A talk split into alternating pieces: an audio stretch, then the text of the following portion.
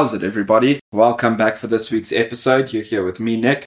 As always, I'm joined by my buddy Ronnie. Hello, everybody. Yeah, lucky to be back. The rugby championship is done. Didn't really go the way we expected it to. But yeah, like a Friday night, hey, Ronald? Like a Friday night. What happened on Friday night? Went through to the dam again. Lucky to be out there in Harties. Of course, of course. so, if you haven't heard of the Nut Now, it's a brilliant little shed. In Skeerpoort. What does that mean in English? Cut Tearport. Tearport. Tearport. yeah, there we go. It's a buddy of ours has got a little barn over there. It's fantastic. So, if you're in the area, go to Harties, go to the Now. Yeah, 100% recommend it. Mm, And then Ronnie, Saturday saw us take Park and Ride through to Ellis Park. Yeah, we did. I enjoyed this Ellis Park trip more than most. Yeah, I think getting to the stadium was fairly easy. Uh, you know, the park and ride this time actually got through the traffic nicely and we, we arrived without any problems. Off to the beer tent, but yeah, I'm pretty sure this is my last time ever going to Ellis Park. I don't think we need to ask questions why. yeah, no, I think we can leave it at that, but yeah, I won't be attending Ellis Park again. Yeah, look, I think we had a couple of people that came to us. Um, Harry, if you're listening, and look, he made a case for Ellis Park, and and and look, it's it's an iconic stadium. It's been an iconic stadium for a very long time. But look, if I was willing to to say goodbye to the old Newlands and hello to Greenpoint, I think it's, it's time I say goodbye to Ellis Park. Yeah, I think I'm also done with Ellis Park. You know, it's a stadium, it's got a lot of history. Some incredible Springbok moments have happened there.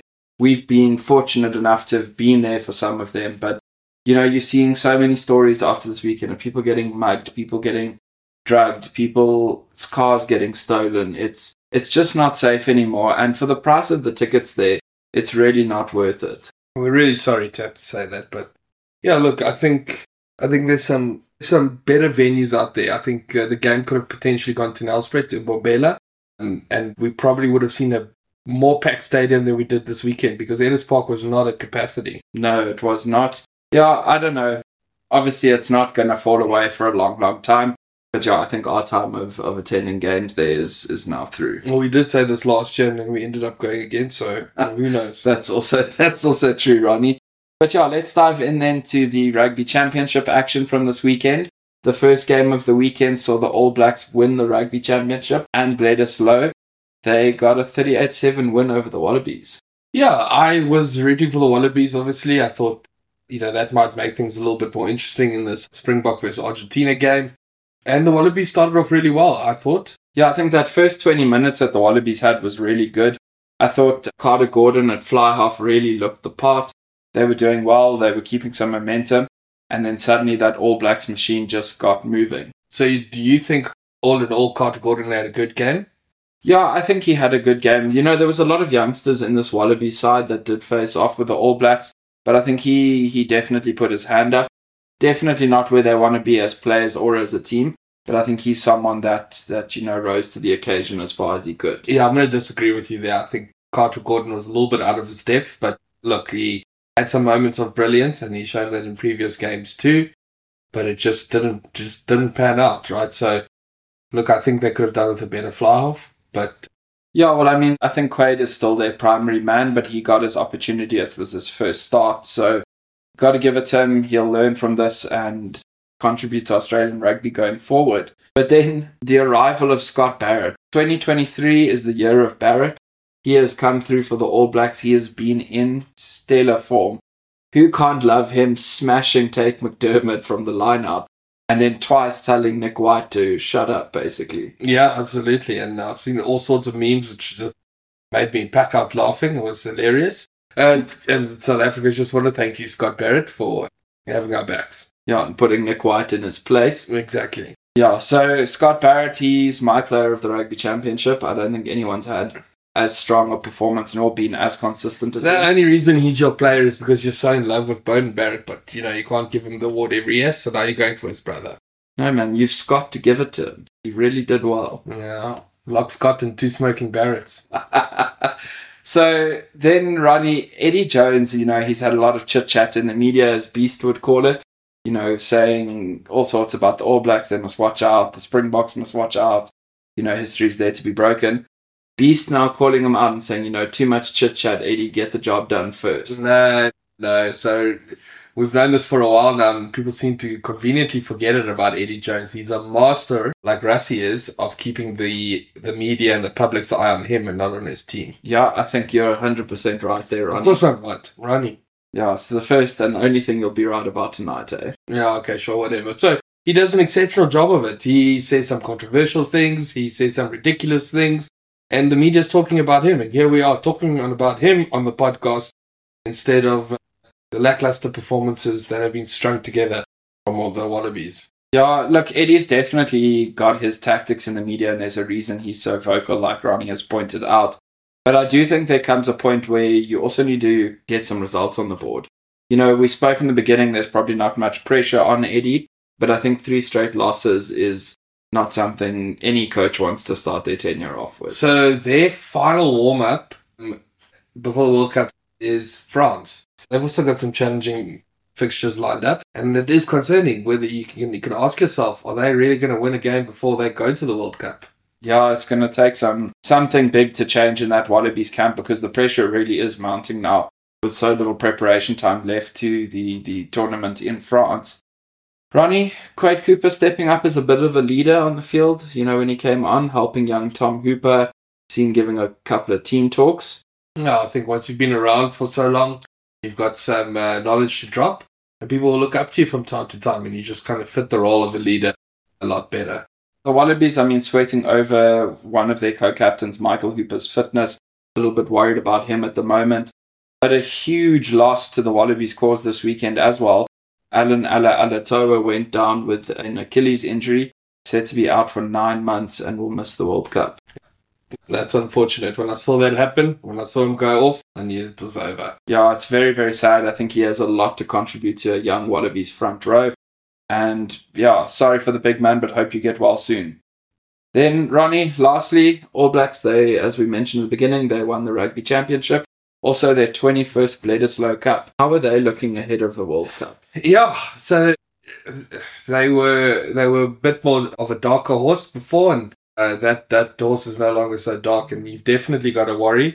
They might just be back. They might just be back to their old self, and maybe we all owe Ian Foster an apology. Yeah, well, they definitely are stepping up to the plate. They're coming into their prime now in the lead up to the World Cup and showing that they will be contenders. In fact, usurping France in the world rankings now and moving up to second place. Completely forgot that world rankings are, are happening. Yeah, so the All Blacks moved up into second spot. They'll be happy with that. And I really think they're building a big head of steam and are ready to make a challenge at the World Cup. All right, so we've also got some warm ups. Can we also move up to third place? Is that possible? I don't. Oh, well, we play the All Blacks again, so we could get some nice points out of that fixture. So it's definitely possible. Okay, let's see where we end up. Yeah. And then, Ronnie, let's take a jump over to the Springboks game at Ellis Park. 22 21 victory versus Los Pumas. Much closer than anyone predicted. Much closer. So I think I, I originally thought it'd be eight points to the Springboks. Then I went to 12. Then I went to 14. Then I upped it to 18. And a little bit disappointed in the end. But look, if, if you expect to run over Los Pumas, you haven't been watching rugby for the last couple of years. They're no longer a minnow nation. They've beaten the best in the world. And you got to watch out when you play that. It's going to be a grind. And this is the perfect sort of test match and, and sort of scenario to put our players in, in the lead up to the World Cup because it's not going to be easy irrespective of who we play at the World Cup. Yeah, I think, as you mentioned, your picks, I went with the ridiculous ones this weekend. I had to do something drastic on Super Brew. I picked the Wallabies by 8 and Springboks by 28 because that would have seen us win the rugby championship. Obviously, that didn't pan out, but it wasn't because I was underestimating Los Pumas. I was picking a pick to hope for something drastic. I think we knew it would be a close game, maybe not this close, but yeah, Pumas putting up one hell of a contest. It's exactly exactly what our players needed. Just you know, bring us down a little notch and say, look, we've got to focus. We've got to rein in some some things. I know we've gone over there this weekend, and we're going to try again with a diff- different team. But some of the combinations worked this past weekend. Some of them didn't. But I think we learned a lot out of this game. I think we learned more out of this game than we did out of the previous two. Yeah, I think, you know, speaking of the combinations, I was very disappointed that we didn't get to see Grant Williams and Manie Libbok. So, you know, Grant getting knocked out about nine seconds into the game, received the kickoff, kicked it, and Juan Cruz Mallía in hip into head, knocking him out. Yeah, Patrick Lambie him. Yeah, or CJ Stander him, CJ Stander him. depending on this perspective. But I mean, it was a ridiculous incident. It was exactly like the CJ Stander hit on Lambie. CJ got a red card. The ref here calls it a rugby incident. What do you make of that, Ronnie? No, look, I know we try not to be negative on this podcast a bit. We try and talk about the game and, and we don't try and be controversial at all. But look, the reality is at some point you have to ask yourself in which cases does player safety usurp the, the intent? I know that they say there was no intent and he was committed. But more often than not, in with high tackle scenarios, you'll see a player get penalized, get sent off the field, be it yellow or red, even though they didn't have malicious intent or any intent whatsoever, and it was just an accident and the arm slipping up. So in those cases, they're very happy to dish out a card, but in this Grant Williams incident, they, they didn't want to even give us a penalty, which which I found a little bit surprising. Yeah, I think it was a little bit ridiculous because it was definitely reckless to jump like that in the first instance. And then there's this huge focus on getting rid of head injuries and contact around the head. And this just didn't live up to that. Again, it comes down to too wide an interpretation for the referees to exercise. But then, as you pointed out, Ronnie, not even a penalty was given for this. Here we go, they give Argentina a penalty for an offsides against the Springboks, and Argentina score their first points as a result of that. So, you know, it was a it was a poor call, and now we know he has been cited. At the time of recording, we don't know what the verdict is there, but the citing commissioner said, you know, that met the threshold for a red card. Yeah, look, and, and that's it. If if if if the sanctioning committee is finding it it punishable, then you know it should have been a penalty at the very least. But look, uh, we just have to ask ourselves: when does player safety uh, trump intent? And we see it with high tackles all the time. It should be applied consistently across the board. Yeah, I have to agree with you there, Ronnie. It, it's not an incident you want to see in the game. So hopefully we'll have a finding there soon and know sort of what the citing commissioner exactly thought. Then, Ronnie, you know, I noticed a couple of change in tactics from the Springboks in this game. Just subtle changes that I've been looking out for after watching a couple of Squidge videos. And the first one for me was the big maul. So, you know, it's the first time in a while we've loaded the maul with the backs. And funny enough, De Allende getting a try as a result of that. Yeah, I particularly enjoyed the combination of De Allende and JC Kriel. But the, the reason I like those two players is because they, when they join a ball, you know things are going to happen. They, for some reason, are, are great honorary forwards. So they like to get stuck into the mauls. Powerful It's- players. Powerful players, and it's very interesting to see when they join it. And I love that. I love it when the backs join the forwards because it's it's you know it gets lonely for the backs, and they want to see what it's what rugby's really about. Yeah, if they wanted that, they'd come play in the front row. That's if they get lazy. yeah, so I mean, interesting to see a try there. De Allende scoring it obviously off the back of that maul. Unfortunately, De Allende also getting a yellow card for a knockdown, professional foul. Yeah, it happens. I think sometimes knockdowns for me, one of those grey areas in, in the game. Very more often than not, I, I think it's just pure instinct. It's you reaching out. You're not really trying to knock the ball out in a way. You are trying to intercept it. It's just the reaction. But this is one of those grey areas. See, this is something I might call a rugby incident, I don't know what you'd mean by that, but as that's what the ref said. The hit on Williams was this would okay, be a I hear what incident. you're saying. I thought this was just a ridiculous front row comment. Yeah, you'll never know the true value and, and hard work that we put in there. I played. I played in the front row. I can tell you. No, you didn't last very long. I tell you that eighth man, Lucy's. That's that's really where it's at. Well, front rower getting man of the match this weekend. Stephen Kitshoff, Flum, earning man of the match. But Man I of the match for not falling over and crying. Yeah, listen to this, eh? I thought Evan also had a massive game. I thought Malcolm Marx had a banger starting starting a test this year. Good to see all of them starting to perform because they're key members of the squad. Yeah, and I suppose we could potentially also comment that uh, Smith maybe didn't have his best game, and a lot of people are very critical of him. I'm looking at you, Liam, buddy. But uh, I- look, I just want to make a comment. You can't be great in every. Year. Sometimes you are going to have down games. It's better to have them now than in the World Cup. I still believe in in Kwagga. I still believe that he's he's a quality loose forward. Yeah, I think you're right. You know, there's there's different things going on in the side. I also thought Faf de Klerk had a pretty good game. I thought Faf controlled it well. He was very physical, as he always is. And, you know, he's going to be our starting nine when we arrive in France. Yeah, look, we know what we have in him. but uh, we would have liked to have seen Grant Williams there. Yeah, for sure. I think everyone would have liked to have seen Grant get his chance. And you know, this knockout may have ruled him out of the World Cup contentions. Yeah, so that makes me a little bit nervous. Nervous because when Nervies. nervous. So when Patrick Lambie got CJ Stander, he didn't come back right, you know. And I said it back then. He should have gone to the to the Tibetan Himalayas and and trained with a monk there and got himself right before coming back. And I and they rushed him back, and he was just injury prone after that. And we never got to see him reach his true potential. And I'm worried that we do the same with Grant Williams. That guy, we need to wrap him up in cotton wool now. We need to uh, sing him soft lullabies, and we need to take good care of him for the next couple of months. And they say it's it's only ten days or two weeks until he can he's he's ready again. But jeez, don't don't rush him back. Yeah, no, I think you've got to look out of player safety. He's still a youngster, so it's not the end of the world, even if we would have liked to have seen him get that opportunity. Then, Ronnie, another thing I noticed was Eben out on the wing. Poor Juan Imhoff did not like the sight of Eben coming down there.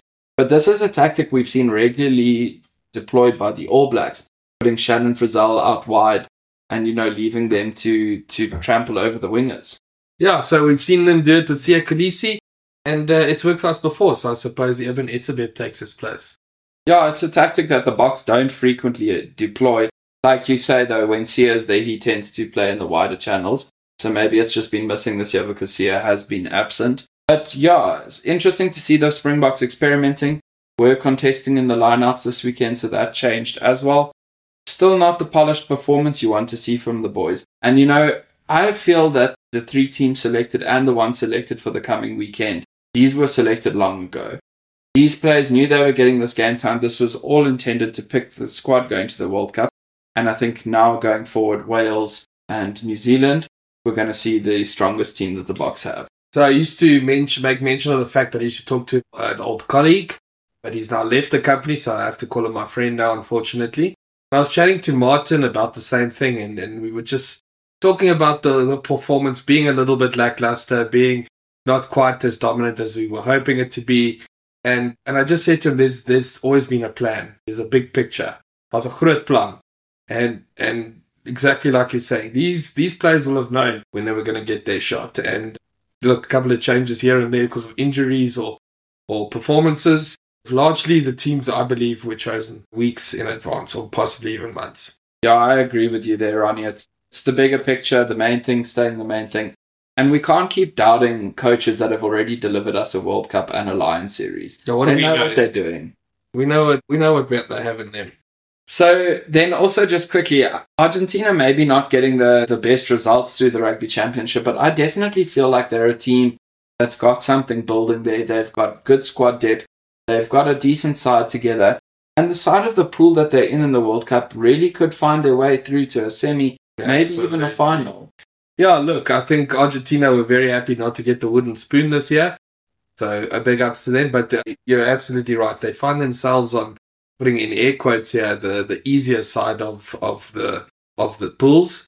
And and you're absolutely right. As a result of that, they can find themselves really, really trudging far into the World Cup. Let's just just hope there's not an upset in the pool itself. Yeah, for sure. So, yeah, good things coming from Los Pumas. Ronnie, do we have a superist of brews? Absolutely, we do. Who is it? All right, so we've played uh, Super Brew. I'd love to know where you are, but I'm sure you don't. You didn't write that down. I'm fourth. Fourth, fourth from the bottom.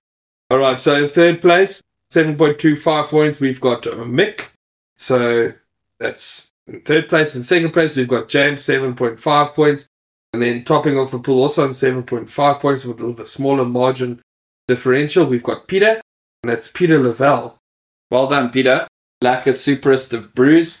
Well done for playing, guys. And we're also very much looking forward to having everyone join us for the World Cup. I think that's going to be an awesome Super Brew competition. We're about 1,250 brews there now, Ronnie. Yeah, that's and it's not only that, but there's also something for our listeners to look forward to. We're going to take on some of the other content creators. Yeah, so Ronnie's right. We've got a pool going with Dan from Rugby Highlights, Max from the Black Jersey, Salads Don't Win Scrums. Yeah, no, we've got all but we'll. I suppose we can closer to the time we can unpack that a bit more. Unfortunately, we can't let the world in there. But if you want to check what the best content creator is, you know, just follow follow us on the socials. Yeah, so for the World Cup pool, if you want to join the, the bigger pool, you're looking at SMOG deal. That's the pool code. And so if I use that in a sentence, that's the Mpumalanga government established a SMOG deal with uh, with the country, the national government, to reduce pollution. So S M O G D E A L, SMOG deal. Punch that in and join the pool. Come join us, guys, and help me kick Ronnie's ass. He's pretty shit at Super Brew, so we'll keep him down nice and low on the log. Ronnie, then, you know, there was a couple of other warm up games this weekend which got underway. This coming weekend, there's many, many more. But we saw Fiji getting a 33 19 win against Samoa, their fourth win in a row.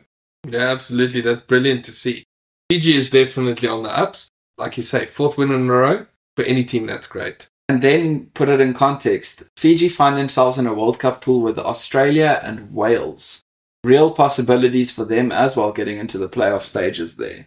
Yeah, we often talk about the pool of death, and I think some people argue that it is the South African pool, but there's actually, you could make an argument for pool uh, B, C, and D being pools of death. So, yeah, look, Fiji, Australia, Wales, a tough one. Yep, Fiji definitely seeing an opportunity there. Japan then getting a 21 16 victory over Tonga. Japan lost to Fiji the weekend prior.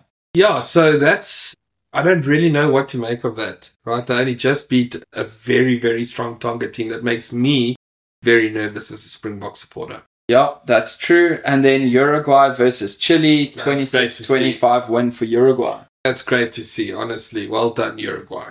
Yep, very well done. Both of them warming up for the World Cup. And then lastly, we saw the Northern Hemisphere, Scotland 25 13 Italy. Very sloppy display in that one, a lot of drop balls. But Darcy Graham's return was bloody epic. He's a player I raved about in the URC. It's still in raving. November. right? And yeah, here I am raving about him again. So great to see him return. Before we get into the Springbok 23 for this weekend, and before we take a look over at the Springbok squad selection for the World Cup that's coming up, we're going to have a little bit of a chat on that. I thought we could just take a look at this weekend's fixtures leading up to the World Cup. Cool. First up, on Saturday morning, we have Samoa versus Tonga. Yeah, go Samoa, but I think Tonga's going to take this one. Yeah, I think Tonga's probably got got an eye in for it there. Then the All Blacks hosting the Wallabies in the return fixture of the Bledisloe. Bledisloe has already been won by the All Blacks, but do Wallabies stand a chance? Look, I was giving them the sort of hopeful vote this past weekend, but yeah, look, All Blacks probably going to decimate them. Sorry, Wallabies. Sorry, Scrumbags, if you're listening to this. I really do want the Aussies to win, and I really do want the Aussies to to to be a dominant team once again. I love a cocky Australian, but yeah, look, I don't know. Hey, the All Blacks are looking dangerous. Yep, they definitely are. Then we've got Japan hosting Fiji. That's also going to be an interesting encounter after the spate of recent results. Yeah, absolutely. Then, big one at Murrayfield, Scotland hosting France. Jeepers. Okay, that's going to be a very interesting game. Very interesting game. That one's at quarter past four, so I'm definitely going to be watching that. Then we've got Wales versus England. Ooh, I would really like uh, uh, the Welsh upsetting the the English there, but yeah, well, let's see what the English have in store. We haven't seen them in a while now. Yeah, it's going to be interesting to see what Wales come up with. We know they've had some hectic training camps, put in rooms with crying babies and things like no, that. really? Yeah, own version of Camp Staaldraad. They Oh were no! put in a Sorry, room put with them in the crying maternity babies. ward. yeah. So let's see if that really got them up their comfort zone and ready to beat the Well, that would have put me out of my comfort zone. I would have lost my mind. then we go over Romania versus the USA. Okay, come on. Uruguay versus Namibia. Matt Proudfoot, he was on the show with us. He's now coaching the forwards of Namibia, of Namibia, with Tuti as head coach. With who's Tuti? Allister Coetzee. Just wondering. I've never heard anyone call him that. Okay. I might be pronouncing it wrong, but that's definitely his nickname. and then Ireland versus Italy. Ireland saying all over social media that they have a full squad to pick from, but they don't because Johnny Sexton is banned, just reminding everybody. Pathetic ban, but he's still banned. You know, it's going to be good to see what Ireland put out on the pitch there. I just want to make sure there are still only three warm ups. They haven't squeezed in a fourth one As it stands. as it stands. Next thing you know, they're playing against Namibia the week before the World Cup. Los Pumas hosting the Springboks. That's at 10 past 9. Big Gus Creevy probably getting his 100th this weekend. Yeah, that'll be great to see. Well, Gus uh, was a little bit sad that he couldn't make it to Ellis Park, but He said to me, he really wanted to fly me out over there to Argentina, but I said no. But you sent him some Biltong ahead of this one. eh? And my second bobotie recipe. There we go. Yeah, so Ronnie, that's the action coming up this weekend. It's going to be an epic one. I definitely plan on heading through to Harties and making use of that new TV for a lot of rugby. But then let's take a look at the Bok 23 to face Los Pumas. So the Springboks made 13 changes to the side that played at Ellis Park. We know that they sent over a 26 man squad to Argentina, keeping a number of players here to train with Rassie, and we'll get into that just now. Yeah, so let's hear it. In the front row, we have a start for Trevor Nyakane, Bongi Mbonambi, and Thomas the Tank Toy. Bongi captaining the Boks. Yeah, that's great to see. I think Boggy's one of my favorite players, so I'm really chuffed to see him captaining. Yeah, Bongi, first test cap as captain, 60th test overall. I'm very happy for Bongi, very excited for Bongi. And I must just point this out, Ronnie. Like Elon Musk had to leave Pretoria to achieve anything, players had to leave the Stormers to achieve something. Siya, Eben, Bongi, come to the Sharks, Springbok captaincy awaits. Damian Willemse, we see you, my boy. No, you're pushing it a bit now. You're pushing it a bit. If it's on social media or on a podcast, it must be a real fact. No, None of them capped in the Boks before they left the store. they all became like, okay, yeah, no, true. No. so yeah, I just had to poke a bit of a fun there at the Stormers guys that do listen to the show. Jean Kleyn, Marvin Orie getting starts at lock. Good to see Jean Kleyn back. I'm excited to see him getting a shot. And look, Marvin Orie, he had a great test match against the Wallabies, so let's see what he can do. Yeah, I'm very excited to see them pairing up there. Most excited for me is number six, Deon Fourie. Keen to see him there at flank. He's joined in the loose trio by Franco Mostert and Jasper Wiese. Yeah, we've got to match the physicality of Lavanini, so we put in a Dion Free. Yeah, you know, I'm still not sold on Sos flank, but he is there. It's going to be cool to see these guys play, and really hoping Deon has an absolute banger this weekend. Yeah. Then reuniting the Loftus duo of Cobus Reinach and Manie Libbok. Also super keen for that. That pace that Reinach brings, the pace that Manie brings, I think really has some potential. Yeah, very exciting. I think Cobus Reinach and, and Grant Williams often have some similarities in my opinion. So yeah, let's see what we can get out of this pair. It might show us what we missed out this past weekend. And then also reuniting the centre pairing from Loftus, Andre Esterhuizen links up with Lukhanyo Am in the midfield. Yeah, it's an interesting one. And also a little bit surprised Lukhanyo didn't get the captaincy, but yeah, it's interesting that Bongi got it. Yeah, it seems like they're favouring the forwards. You know, we did chat about that a little bit, and we know lots of coaches do prefer a forward taking the captain's armband. And then Ronnie, back three featuring Makazole Mapimpi, Canan Moodie, and Damian Willemse. Yeah, that's very interesting. Yeah, a lot of players in this side are definitely fighting for World Cup places, and we'll get into that in a moment. I heard Kurt-Lee Arendse was nursing. Uh, Dion David said that Kurt-Lee Arendse was a little bit injured, but he was fine. But he did travel with him. Yeah, he did travel with him, and in fact, he's on the bench. Okay, so, So yes. Is okay. So the bench then, Joseph Dweba, a debut for Gerard Steenekamp, potential debut. potential debut for him. Vincent Koch, Jean-Luc du Preez finally gets his chance. Evan Roos, Herschel Jantjies, Jesse Kriel, and Kirkley Orange. So that's the bench for Saturday. I'm happy with that entire setup there, but I am a little bit nervous about Jean-Luc. Yeah, a little bit nervous for Jean-Luc. Look, he definitely deserves his opportunity. He's been with the squad a lot, even last year, and had very, very limited playing time. Gerard Steenkamp, if he gets capped, he'll be the 18th player that the Springboks have capped since the 2019 World Cup. So I don't think you can fault them for looking for depth. I That's think half a squad. Exactly. So, yeah, it'll be interesting to see that.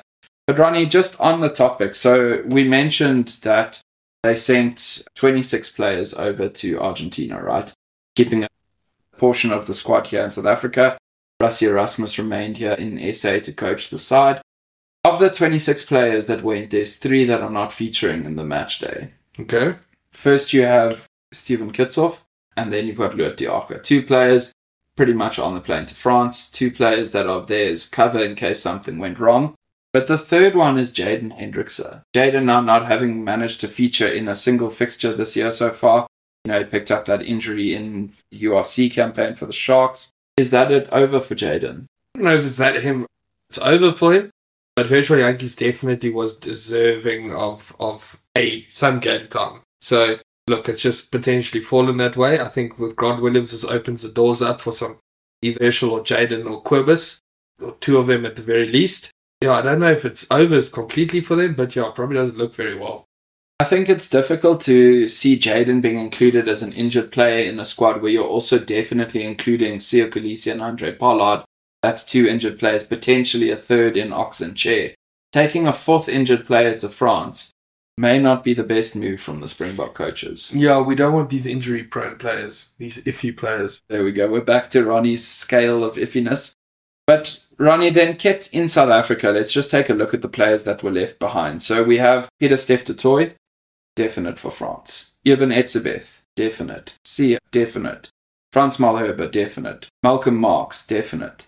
Kwagga, RG, Marco van Staden, Duane. Damian de Allende, Faf, Cheslin, Willie, Pollard, and then the two injured players, Grant and Ox. I noticed you stopped saying definite for France. It's just going to get, the list was going to get too long. Yeah, I was going to get too many definites. Yeah. yeah, absolutely. The majority of that team, look, they, they are strong players and they're most likely. How many did you say that was? So that takes us up to 16 players. That's 10 forwards, six backs, right? That remained behind. That remained in South Africa. So you have to imagine maybe Grant and Ox not there. So let's say 14. 14 of these 16 guys, barring injury, are going to France, right? Squad size of 33. Then we take a look at the players in Argentina, and I picked out six that I guarantee are going to France. And that's Bongi Mbonambi, Sos or Franco Mostert, Jasper, Lukhanyo Am, Damian Willemse, Mapimpi. That takes it to 22 players. So playing against Argentina this weekend is 11 guys fighting for a spot on that World Cup plane. So are you trying to say that you found something here? This, the squad has been selected. No, I'm just saying that these people are in a fight for their lives because you're going to make calls now. Is Joseph Dweba going to the World Cup? Or are you taking Deon Fourie to cover as a utility for, for Mm. Hooker and for, for loosie? You know, if Andre Esterhuizen has a banging test again, does that mean Jesse Kriel doesn't go to France? Or is Jesse already through and Andre Esterhuizen is chasing out someone else? You know, there, there's a lot of players that you can look at that and say, another one, Jean Kleyn, Marvin Orie. Those two are probably directly fighting out for a place on a plane to France. all of these are possibilities and, and look at so uh, what you're saying is everything to play for and everything to lose this coming week. Yeah, you have. Probably don't want to be playing this weekend. You probably want to be one of the guys left behind. Yeah, and I think the guys left behind, except for Ox and Grant, are definitely through. I listed another six that I think are definitely through, and that only leaves 11 spots up for grabs in the wider squad. And I mean, those six that I included, there's still Thomas du Toit and Trevor Nyakane, all right? Those guys are probably going through Vincent Koch. So there's actually very limited number of spots available. Absolutely. Elton Jantjies released from the Springbok squad this week. Oof. So what? We've got 44 players in camp. They've got to cut 10 of those out. Yeah. It's a big, it's a tough ask. Springbok squad's being announced on the 8th of August. Ronnie and I will definitely be covering that because it's going to be a massive moment in the lead up to the World Cup. That will be on on next week's episode. Yeah, Ronnie, the last thing I want to just touch on is this lack of cohesion in the selection. You know, Jacques and them saying it's their fault, they understand why there's this disjointed game. But again, does it come back to what we've we've spoken about about it being part of the bigger picture? Yeah, absolutely. I think it's just us talking about the same thing again, which is that there's a big picture. There was always these teams were selected weeks in advance, and uh, we were trying combinations. We are seeing what works, and more importantly, what doesn't work. And uh, I think we got our answers, and we're going to find a couple of extra answers or confirmations. I think in the next three warm up games, and then we hit the World Cup, and we're going to know exactly what's what. Yeah, for sure. And I think guys don't give Rassie and Jacques credit enough because they probably already know who's starting all four pool games roughly without a tweak here and there. And these combinations they're testing now are in sight of that. And people are very quick to criticize on social media and very quick to, to you know, throw out comments and want to throw the coaches under the bus and this, that, and the other. But they are coaches that have delivered, and they are coaches I trust that have this as a bigger plan. Yeah, absolutely. We don't. We're not coaches ourselves. We're just couch coaches. We don't know better. We're going to complain. We're going to pretend to have an opinion. These guys are, are learned. They know what they're talking about. They know what they're doing. Let's have faith and get behind the boys. Yeah, so big weekend of rugby coming up, guys. Very, very much looking forward to that. I might have to suffer through a bit of an extended period alongside Ronnie since there's so much rugby on. No, unfortunately.